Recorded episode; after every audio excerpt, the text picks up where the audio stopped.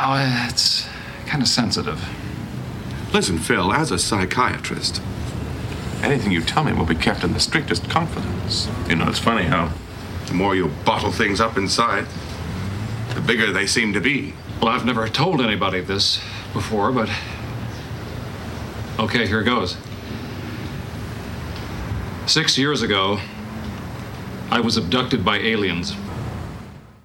And that's from Frasier. And you know, you can keep stuff bottled up inside, and it's absolutely true that if you find someone whom you can trust, whether it's a therapist or maybe a good friend or maybe your spouse, and you start to unbottle what you've kept inside for so long, uh, assuming you don't burden the person you're unbottling with, it can feel such a relief. It can feel like, oh my God, I thought this was a huge deal.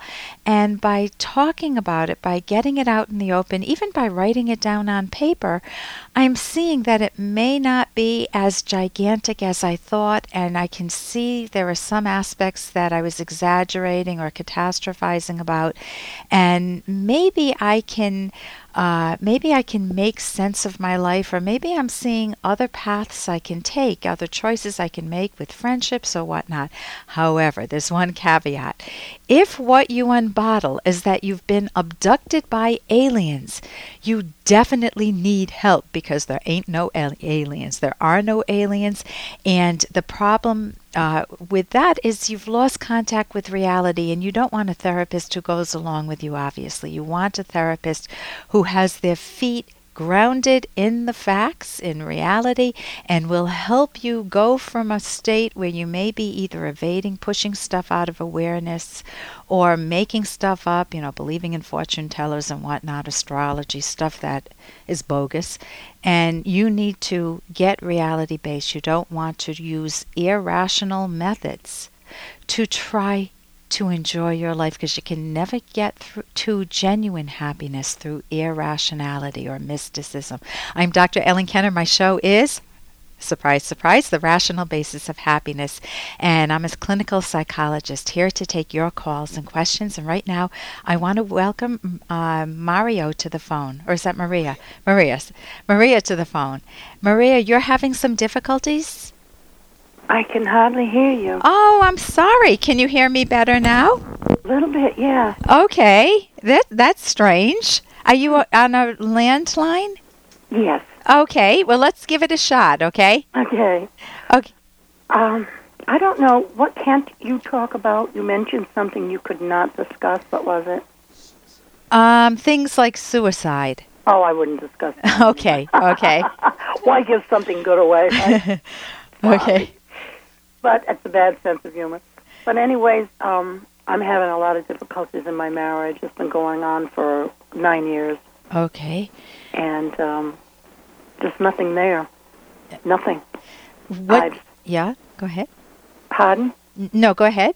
Oh, and um, I don't know what to do.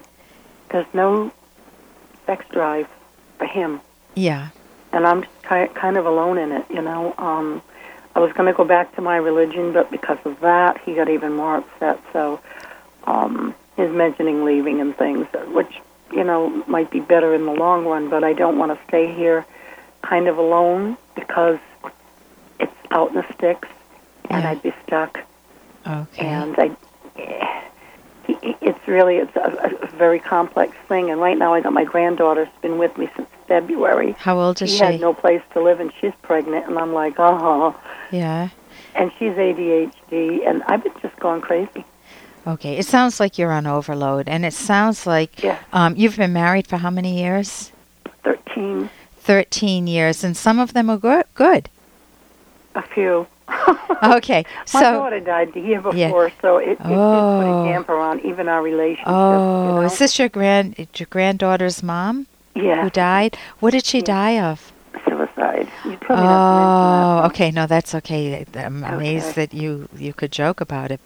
I'm very sorry to hear that. So that's a lifelong pain. That's a lifelong. Uh, Everything happened awful. to me. I lost a lot of Yeah, everything. yeah. You lost lost a lot of what people? I lost a lot of well, yes, but I've lost a lot of feelings. Like um I'm not close to my granddaughter, and we we were kept apart for a long time because my other daughter had her, Okay. and she was very selfish with her and wouldn't let anyone see her. This Oh. is the truth. yeah. And so she's got a lot of really bad issues with ADHD and everything. Um, and And why won't why won't your other daughter take her back? The other daughter? Yeah, that that was taking care of the granddaughter who's now She pregnant. abused her. Okay. She mentally abused her. She told me this. She's in So- counseling. I've got her in counseling. Yeah.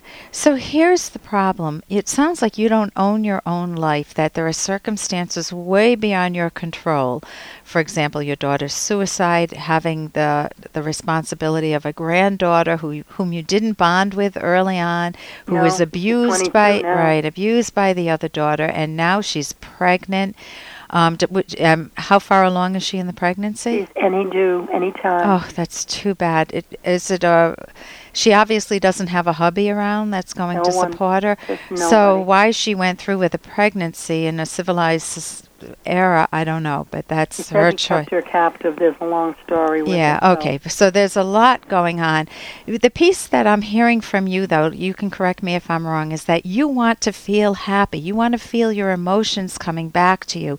And Yes, many I feel so dead. yeah, many times when people have gone through horrendous trauma, like you have gone through with the with your daughter suiciding, it's people don't want to feel pain anymore, and they just say, "Oh, Close it off. yeah, I don't want to feel. I don't want to feel the pain anymore."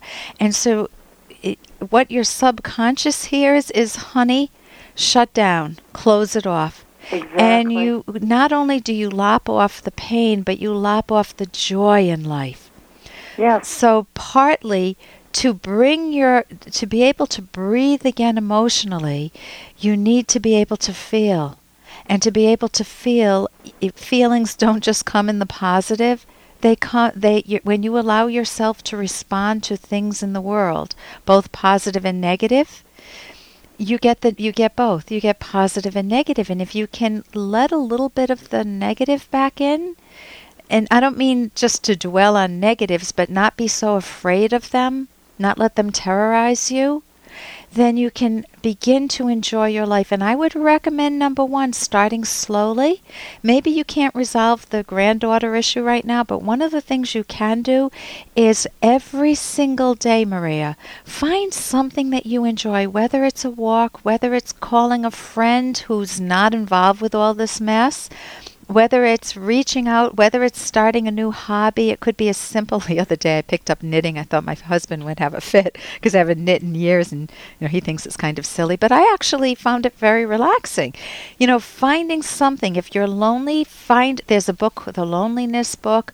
Uh, by I think it's Mary Ellen Copeland that you might try. It has some ideas in it on um, connecting, but you need something in every single day that's your life. Should you leave your husband or not?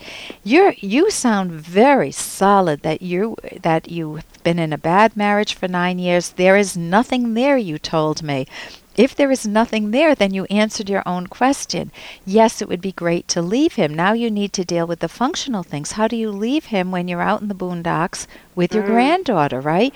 So that would be the question to ask yourself and work with a therapist on to come up with a strategy. It may not be this year, but to come up with a strategy where your granddaughter maybe can get some help elsewhere to become more self responsible and where mm-hmm. you can gently liberate yourself and also liberate yourself from the marriage. So I would get that help. Thank you so much for your call. Thank you. You're very welcome. I'm Dr. Ellen Kenner on the Rational Basis of Happiness. Toll free 1 877 Dr. Kenner. When I entered my marriage, I left my true self at the door. Now I don't even know who I am anymore. My girlfriend doesn't want to make anyone mad. I never know how she truly feels, and I'm clueless when it comes to pleasing her sexually.